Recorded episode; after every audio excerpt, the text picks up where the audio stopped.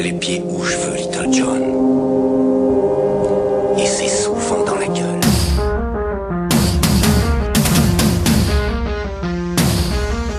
Le 13 novembre, c'était la journée de la gentillesse. Alors ils nous en foutent à toutes les sauces hein, sur le tapis des journées thématiques.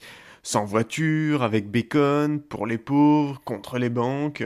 Il y a même la journée mondiale des toilettes demain. Et non, non, alors je dirais pas que ça va être une journée à chier. hein. Tu me connais, auditrice. Je trouve toujours ça con, les journées comme ça. Parce qu'au final, on s'en fout tous un peu, en vrai. Souvent, on apprend même après coup que tiens, hier c'était la journée des lolcats. Enfin, sur internet, c'est un peu tous les jours, hein, la journée des lolcats. Du coup, le 13 novembre, la journée de la gentillesse, je me suis dit qu'on s'en battait un peu les parties. Et puis finalement, le 13 novembre, ça a vachement bien marché. Ah, des gens ont ouvert leurs portes à des inconnus comme ça pour leur donner un toit, prendre des selfies sur des matelas par terre avec des couvertures bariolées. Personne s'est demandé si les gens qu'ils accueillaient allaient pas leur voler des trucs ou faire péter des bombes. Hein non, non, ils les ont accueillis comme ça, par gentillesse. Le 13 novembre, il y a des barman qui ont insisté pour que les clients restent sans consommer. Le 13 novembre, tout le monde s'est envoyé des messages juste pour savoir comment ça allait. Quatre petites lettres et un point d'interrogation pour dire ça va? Juste comme ça. D'habitude, on envoie des SMS pour dire qu'on est en retard ou pour montrer sa bite. Mais là, non, juste ça va? Le 13 novembre, même les taxis et Uber se sont unis pour offrir des courses gratuites. Le 13 novembre, tout le monde ou presque a été gentil. Mais ça nous a coûté hyper cher, la gentillesse. Ça nous a coûté 129 vies. Enfin, quand je dis nous, il y en a qui ont beaucoup plus raqué que d'autres, et ils avaient rien demandé. Par contre, ça nous a coûté un peu de notre insouciance à tous. Et c'est vachement con parce qu'on avait oublié qu'on était insouciant.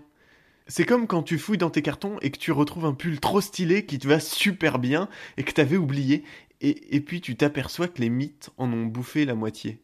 Mais au prix où c'est la gentillesse, ben on a enfilé notre pull mité et on est allé boire des coups pour oublier.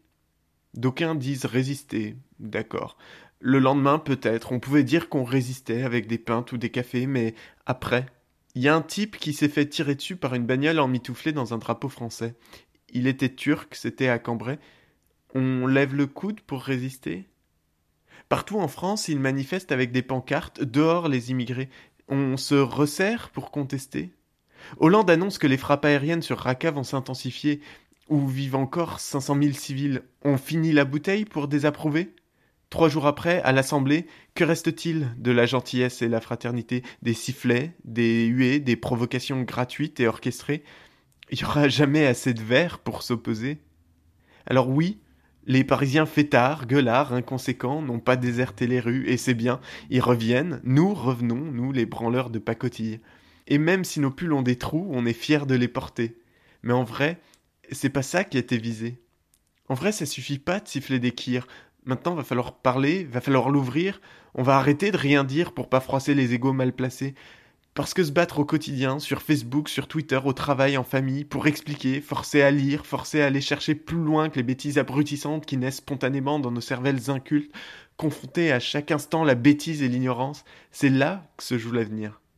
On a 20 ans, on a 30 ans, on est gonflé de désillusions sur la politique, le travail, la société, l'humanité, mais qu'est-ce qu'on a fait jusqu'à présent pour voir tout ça changer On a payé cher la gentillesse, mais on a eu en bonus un rappel de tout ce qu'avant ils nous ont gagné et qu'on veut voir perdurer. Alors, peut-être que c'est le moment de finir son chardonnay, de lâcher sa monnaie et de se lever.